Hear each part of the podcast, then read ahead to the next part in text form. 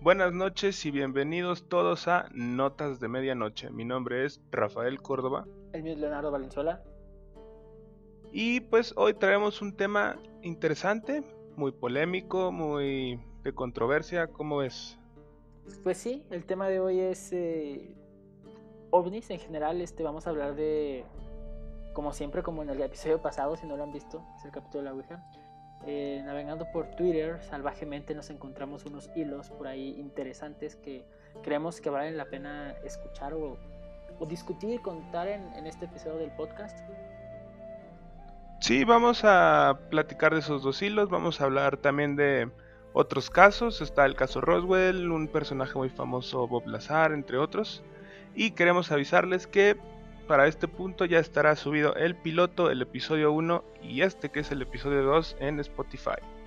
Así es, recomiéndenos por favor para que sus amigos vengan y crezca un poquito esta comunidad. Estaría chido que, que empezáramos a compartir ya historias entre nosotros. Historias un poquito más personales y pues en algún futuro estaremos ya en todas las plataformas, en Apple Podcast, en Deezer, en Spotify, etcétera.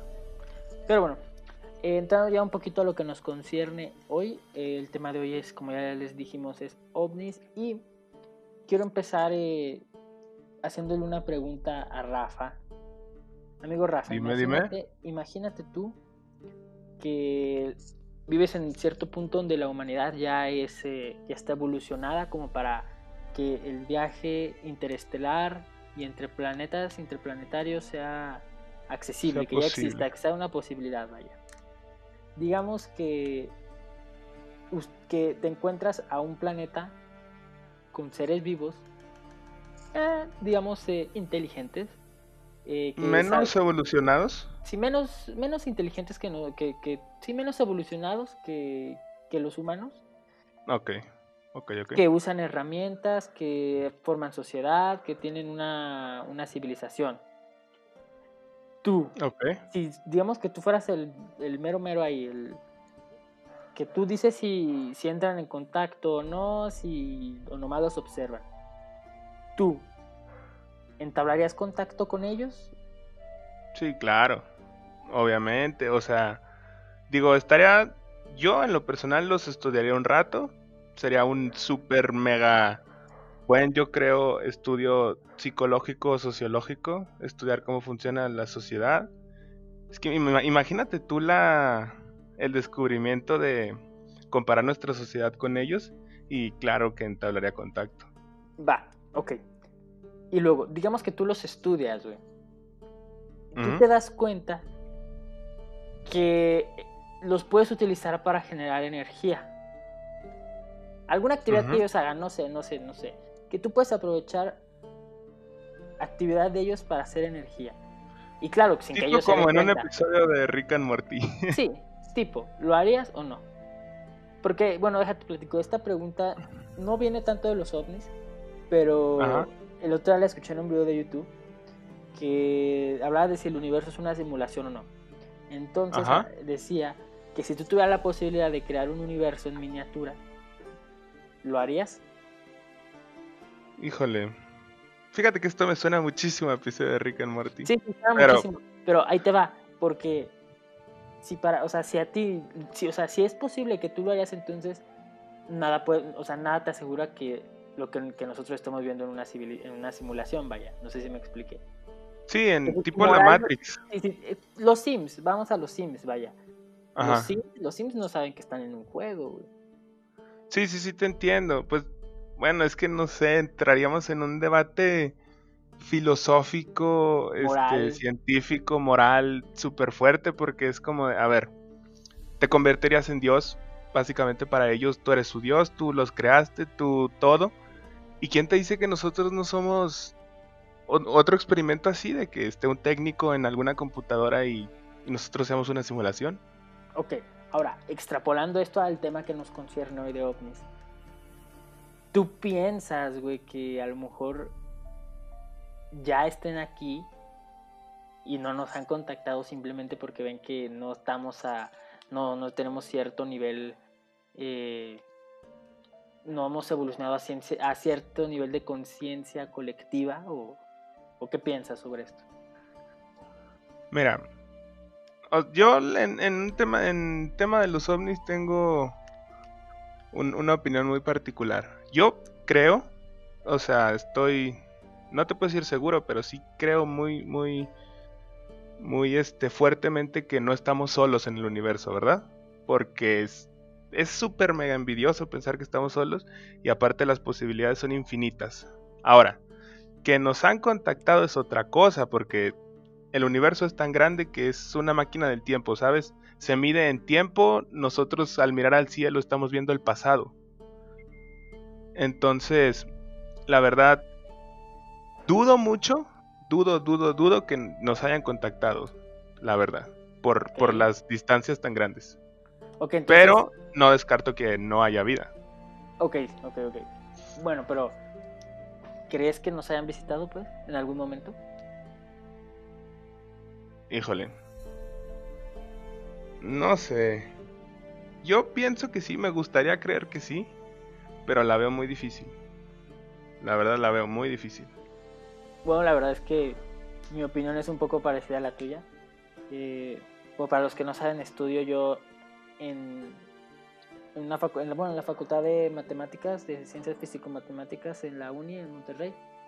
Y tengo, tengo pues muchos de mis compañeros de clase son... Eh, físicos. Son, son físicos y ellos sí ven a fondo todo esto del universo, que es interesantísimo, yo creo que a todo el mundo nos, nos interesa. Sí, yo creo que todos hemos visto algún video. Y, y, sí, y cuando, cuando te empiezan a contar qué tan grande es el universo, cuántas son las posibilidades de que haya vida y todo eso, Suena muy alentador porque realmente no son pocas. Hay una. Hay un. Hay un cálculo, no solo que no recuerdo el nombre del científico, que, que dice que es muy probable, muy, muy, muy probable que haya vida además de nosotros. Pero claro que entramos en el dilema que ahorita dijo Rafa, que se mide en tiempo, que muy probablemente si nos miran desde cierta distancia a lo mejor no nos ven a nosotros, nos ven a los dinosaurios. A lo mejor, ándale, ándale, exactamente. O ven, ven la Tierra cuando todavía está apenas enfriándose, cuando está congelándose, cuando... O es una bola de fuego, no sé. Sí, sí, sí, exactamente. Entonces, este... Digo, es, es muy interesante, ¿no? Nuestro universo nos... Eh, es maravilloso, maravilloso. Este... Y es muy, muy interesante. Fíjate que yo alguna vez había leído una cita de de un científico, la verdad no me acuerdo el nombre, hace rato lo tenía en la lengua, pero ahorita ya no me acuerdo, que dice, este, no sabemos si estamos solos en el mundo. La idea de pensar si estamos acompañados y que otras civilizaciones nos pueden superar o si estamos completamente solos, las dos son terriblemente aterradoras. Bueno, aquí, aquí, ojo, bueno, eh, a mí van a decir que mamón es este güey. Pero a mí, yo me considero, al menos yo mismo, como un filántropo, ¿sabes? A mí me gusta mucho el conocimiento y la humanidad en general. Yo, digo, yo veo las pirámides, veo eh, cualquier, eh, cualquier estructura, o sea, cualquier edificio, la literatura, el conocimiento que hemos logrado, la matemática, la química, güey. Sí, es muy impresionante. Los deportes, todo, todo, nuestra cultura, todo, y, y me deja con con la boca, o sea, abierta, ¿sabes? O sea, el sí, o sea... es, es, la creación más perfecta que ha existido en la Tierra, hasta ahorita. Sí, entonces, si ese... tenemos la, la capacidad de, de, hacer cosas maravillosas como lo que tú comentaste y también de hacer cosas súper destructivas. Sí, o sea, somos, somos, somos perfectos, o sea, perfectibles. Entonces tenemos que seguir labrando la piedra, pues, para que me entiendan. Pero a lo que me refiero es que si este amor se contagia por este amor por la ciencia, por el, conocimiento, por el ser humano, se puede contagiar a otras personas, yo pienso que también podría ser entre especies y, y yo pienso que el ser humano si en algún punto se llegara a, tocar, a topar, perdón, con alguna civilización, yo creo que adoptaría este papel más, eh, más de amor hacia la vida, de, digamos que es una civilización que está menos desarrollada que nosotros yo creo que nosotros tomaremos el papel de, de ayudar, de, de instruirlos. Y de instruir. Y a mí me gustaría pensar, güey, que, que si fuera la viceversa, que si alguien nos encontrara, que nos harían lo mismo, o sea, que nos ayudaran, que nos instruyeran, sí, sí, que sí. Pues mira, aquí yo pienso la verdad que, o sea, el, el ser humano es envidioso y agresivo por naturaleza, ¿sabes? Porque el que, que el ser humano haya sido así nos ha permitido llegar hasta el punto donde estamos. Entonces yo pienso también tiene que ver qué tal que cómo se haya desarrollado la vida en ese otro planeta. A lo mejor ellos no son nada envidiosos por naturaleza como nosotros. No sé qué piensas tú. Ojo, ojo ahí, eso se me hace muy interesante, güey, lo que comentaste, que eh, los siete pecados capitales, güey, son las siete virtudes del cavernícola, güey. ¿Sabes? Sí, sí, sí. Eh, a lo mejor la lujuria es mala, vista desde el, punto de vista del hombre moderno. Pero si nos remontamos al hombre de las cavernas, güey, era lo único que le garantizaba eh, dejar sobrevivir, sobrevivir, reproducir su especie. Ajá. Y pasa lo mismo con la avaricia, con la gula, sin, con la gula, güey, o sea, si no, si no comías hasta llenarte, güey, pues quién sabe hasta cuándo iba a volver a haber comida. Sí, quién sabe, no, no tenía nada seguro. Entonces, e, eso, bueno, creo que captaste el punto que es lo, lo interesante, vaya, de, de, ese concepto, al menos que a lo mejor eh, la idea o la forma el concepto de vida de, que ellos tengan de sus valores, su, todo eso es, debe ser muy, muy diferente y muy, muy interesante que se... Estaría muy interesante. Poder contactar con alguien o... Sea muy interesante. Fíjate que a mí me gusta todo, a pesar de que soy un poco medio escéptico, sí me gusta investigar sobre todo esto y... O sea, tú te pones a, a ver la famosa teoría de los antiguos astronautas, ¿no?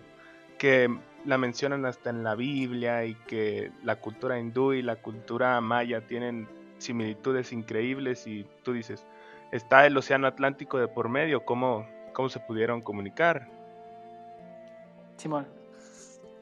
Pues, o sea, la verdad, yo pienso que esta, esta teoría, para los que no sepan, dice que en la antigüedad llegaron seres extraterrestres y esos seres extraterrestres fueron los dioses de las antiguas civilizaciones. Ah, es esta la que pasan en, Discovery y en History Channel, como las... Sí, sí, todas de alienígenas ancestrales y todas estas teorías. Pues hablan de eso, de que ellos pudieron construir las pirámides como puntos energéticos o, o pudieron utilizar a los, a los humanos de aquel entonces. No sé, o sea, muchas cosas. Ok, pues es, muy interesante. Este es un tema que yo creo que si le seguimos no, nos para la boca.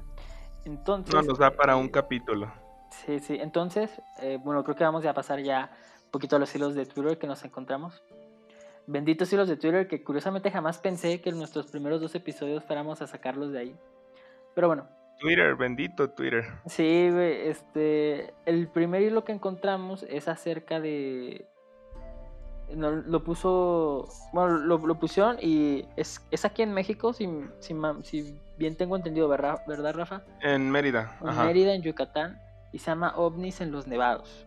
Okay, voy a leer un poquito del hilo. Dice, supimos la insólita actividad OVNI de la región gracias a los trabajos de varios ufólogos venezolanos, los cuales procedían de los Nevados, una aldea situada a 2.400 metros de, la, de altura y cuya población no supera los 150 habitantes.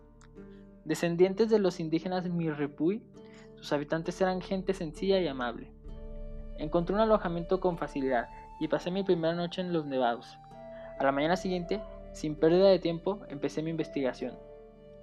¿Qué sabe usted de los platillos volantes que se ven por aquí? Le pregunté al propietario del establecimiento donde me alojaba. Como no me entendía, le expliqué lo que era un ovni.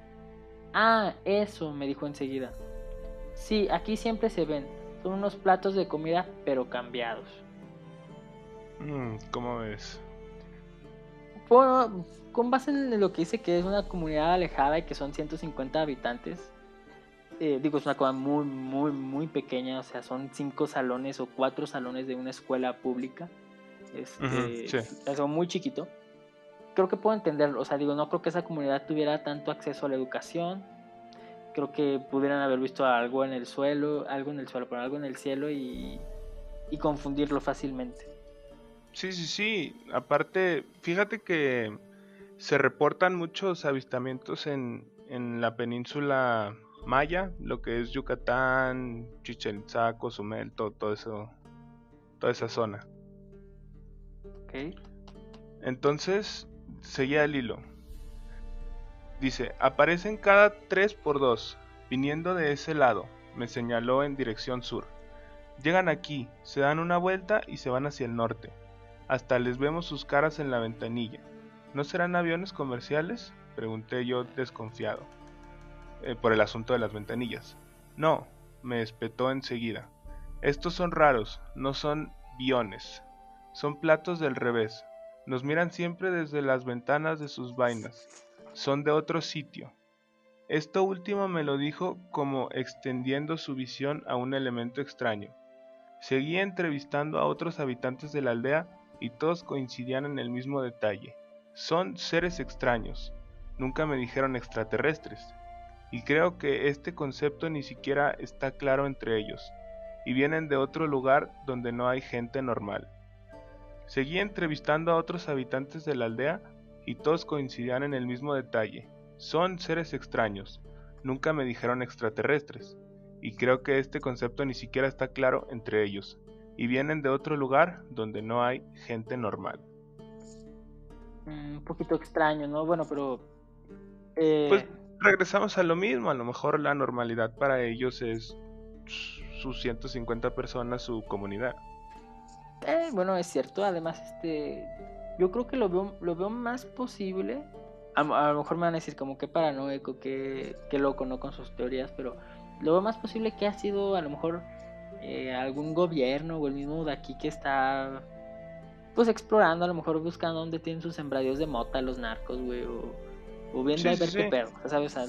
digo, además, eh, ¿qué le puede servir a, un, a un alienígena de un pueblo de 150 personas, ¿sabes? pero bueno, yo soy escéptico, soy escéptico en estos temas, pero bueno, vamos a, continuar con el hilo. Me sorprendió la naturalidad con la que afrontaban el fenómeno de los no identificados, misterio que para ellos no tenía las connotaciones que asumimos en Occidente alienígenas, tecnologías humanas desconocidas. Ellos no se detenían en tales, en tales disquisiciones, solo insistían en que algo extraño e inexplicable aparecía en los cielos de los nevados con mucha frecuencia, y que ese algo sin duda no eran aviones, ni comerciales, ni militares. De hecho, insistían que me describieran la diferencia entre los supuestos ovnis y las aeronaves convencionales. Y debo decir que me quedó meridianamente claro lo que sabían distinguir unos de otros. Para ellos, esas luces que se mueven en el cielo siguen siendo algo común en ciertas épocas del año. ¿Cómo ves? Bueno, yo quiero pues comentar que el hilo está un poquito. ¿Un poco eh, corto? Está, bueno, es corto, además que lo siento muy, muy de libro, güey. Como que estaba haciendo una investigación porque lo siento con palabras muy. No es un relato, es como algo de un libro. Ajá, sí, sí, sí. Pues yo regreso a lo mismo de que ellos insisten son donde no hay gente normal. Pues, o sea, no sé, ¿sabes? Si tú te vas, por ejemplo, a una de las comunidades africanas donde no hay ni que están literalmente alejados de la sociedad o, en el Amazonas, para ellos su normalidad es lo que viven día a día. Entonces, al vernos a nosotros, nosotros no somos gente normal. Bueno, esto, esto creo que ya lo había comentado en alguna otra ocasión, pero me recuerda otra vez al primer principio eh, hermético del Kibalión, de todo es mente. Este, yo, yo en su momento cuando leí el Kibalión lo, lo entendí de esa manera, lo entendí de... Si tú estás en una isla desierta y digamos que no conoces nada, que ahí naciste, jamás en tu vida se te va a pasar por la mente el hacer un barco. ¿Por qué? porque jamás en tu vida has visto un barco, no tienes ni el concepto ni la idea de barco en tu mente. Entonces aquí yo creo que eso, eso aplica, que ellos no tienen a lo mejor el, concepto de, no sé, un avión hipersónico o de un helicóptero muy moderno, ¿sabes? E, es posible, no, no, no, es, no quiero decir que estén equivocados, pero, pero yo me iría más por ese punto, que no conocen mucho. Lo que me llama la atención aquí es que el entrevistador le pregunta que si no eran aviones comerciales y se ve como que el entrevistado responde muy muy directamente, muy seguro que no, que no son aviones comerciales. Entonces supongo que los conoce, no sé. Quién sabe, pero está para pensar este hilo, la verdad. Sí, está para pensar. Eh, investigamos otro hilo del del usuario Bizarre Encounters, Encounters, que en español sería Encuentros Bizarros. eh, el hilo dice así. Mm, la noche del 17 de octubre de 1973, el policía Jeff Greenhow recibió una llamada de una mujer que frenéticamente le aseguraba haber visto aterrizar un ovni. Fue así como a las 10 pm antes de salir de la estación de policía de Folkville, Jeff agarró su cámara y se dirigió al lugar y lo que encontró ahí no sería exactamente una nave espacial, sino algo aún más asombroso, lo cual tomó algunas fotografías. Bueno, esto es bueno, ¿sabes? Siempre vemos videos de ovnis y la chingada y todo, pero, pero los vatos siempre sacan un Nokia de 3 píxeles, ¿no? Aquí hay que tener en cuenta la, la fecha, octubre del 73.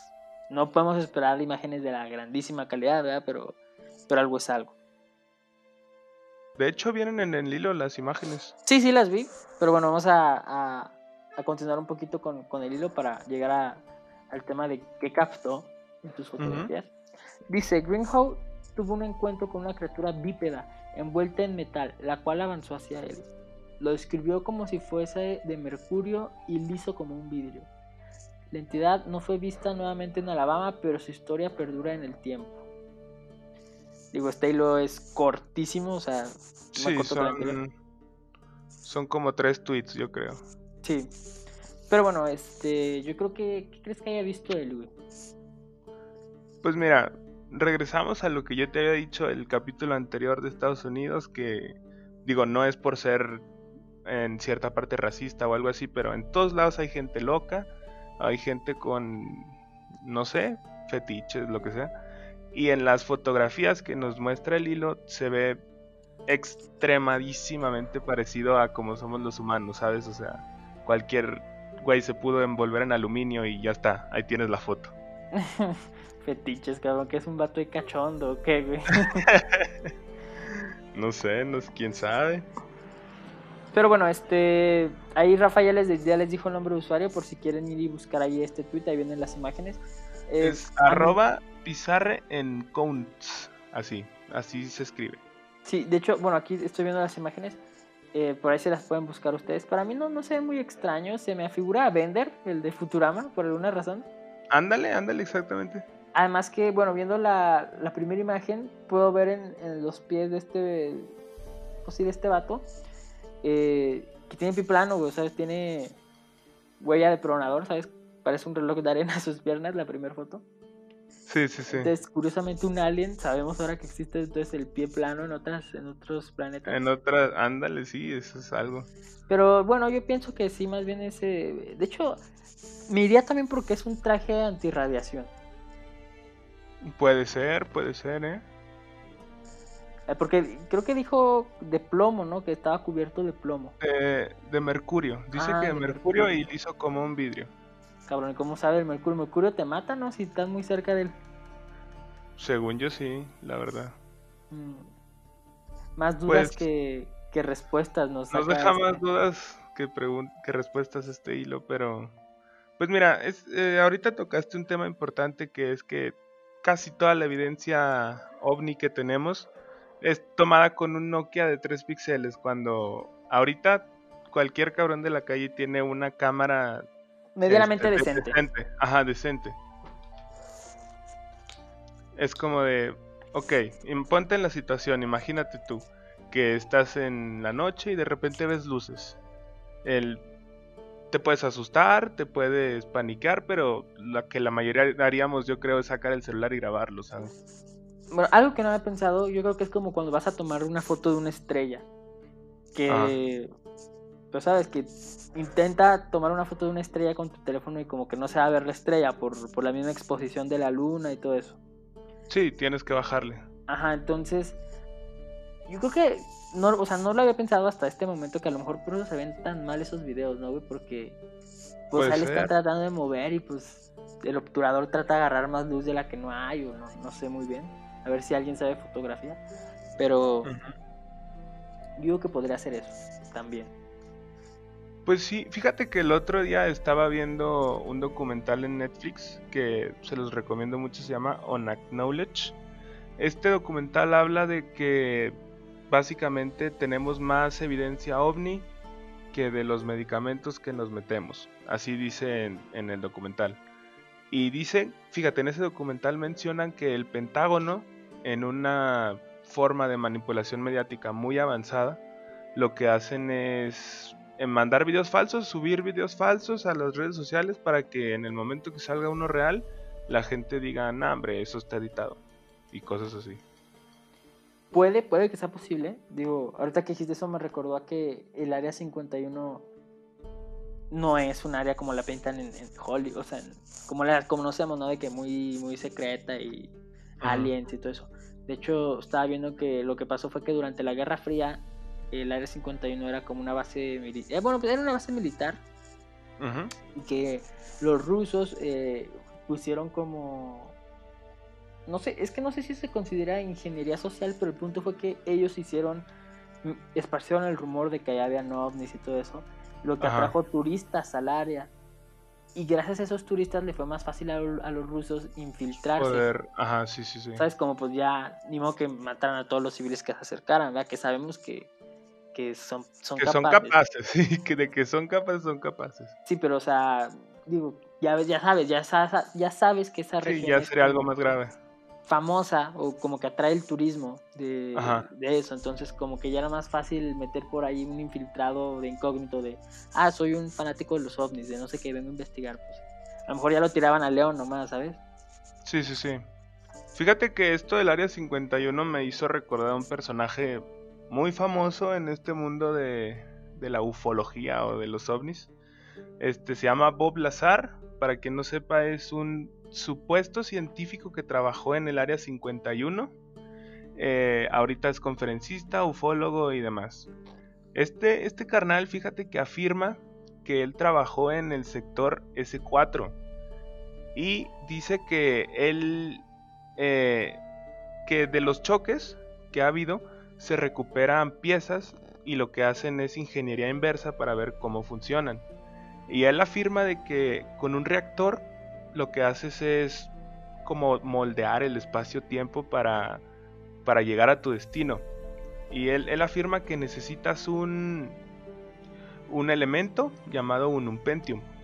Fíjate que investigando un poquito más, viendo otros podcasts y demás, hay muchas personas que afirman que después de, de, sus afirmaciones el Unumpentium fue agregado a la tabla periódica como el elemento 115, pero yo no sé, yo revisé una tabla periódica actual y no lo encontré.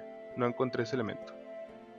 Mm, no es, bueno, como que le quitan un cacho, ¿no? De, la tabla, pero creo que eso es normal, ¿no? Como que... Ajá, sí, pues... No caben todos. Como dice, tierras raras, y ahí, ahí ponen muchas cosas. Simón. Pero, mm. bueno, algo, algo que me hace dudar mucho de este de este supuesto eh, científico es que después de sus afirmaciones salió... Al principio lo censuraban, porque supuestamente el gobierno lo, lo iba a cazar y, y, lo iba a eliminar y todo eso por sus afirmaciones. Pero después el vato se hizo conferencista, sacó un libro, salió en programas, o sea, ah, hizo mucho dinero. Hizo mucho dinero a partir de sus afirmaciones. Quería fama, quería hacer negocio ahí bueno, eso suena más racional. Sí, sí, sí, porque te digo que así soy un científico y ya, ¡fum! Fíjate que también otro otro caso muy famoso de esto de los ovnis es el caso Roswell. No sé si lo has escuchado. No, a ver, un resumen. Pues, mira, resumido, prácticamente viene como en la película de, de Hombres de Negro. De que en 1947, el 2 de julio, un ovni un objeto volador no identificado se estrelló en la granja de un de un este granjero. un granjero, ajá. Sí.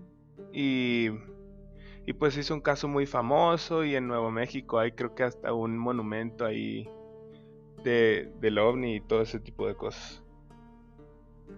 Mm, está raro porque fíjate que si lo piensas bien, güey, puede, puede, puede que todo eso sea puro pedo, güey, nomás sea para, hacer negocio y para traer turismo, que digo, bueno, me recordó a un capítulo de Malcolm que a lo mejor dicen que pendejo, pero eh, donde Francis hace como unos, se pone luces y todo para traer turistas.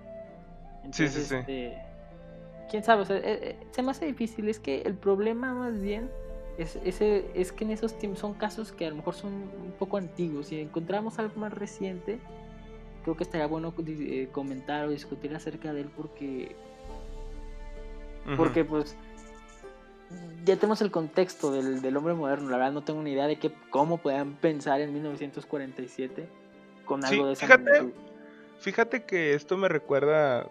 Eh, este, a un caso anterior al de Roswell, la verdad no me acuerdo en qué fecha, pero resumidamente se estrelló un ovni, igual en el rancho, y fíjate, la gente era tan conservadora entonces que pensaban que eran demonios, entonces le hablaron a un padre, y el padre estaba bendiciendo ahí el lugar, y supuestamente dicen que el gobierno se, llevaba los restos de la nave y, y demás. Bueno, no sé si supiste de Ay, es que no sé el nombre de este vato, pero fue el, fue el men que hizo eh, Wikileaks. Oh, sí, sí, sí. Este. Julian Assange, creo que se llama. Sí, sí, sí. Eh, a, veces, lo, a veces lo pienso de ese, de ese modo, porque ese men ha filtrado cosas de verdad. Ha filtrado y, Creo que, ahorita está escondido, ¿no? Porque lo busca el gobierno de Estados Unidos. Sí, estaba escondido, pero como que se peleó con la embajada que lo protegía o no sé qué. Pero bueno, mm, creo que el punto en Rusia, no sé. Que los vatos que de verdad filtran cosas, güey, el gobierno les declara, o sea, enemigo público de Estados Unidos, ¿sabes? O sea. Sí, sí, o sea, es como todas estas conspiraciones. Sí, entonces eso es lo que de verdad me hace dudar de estos casos, güey.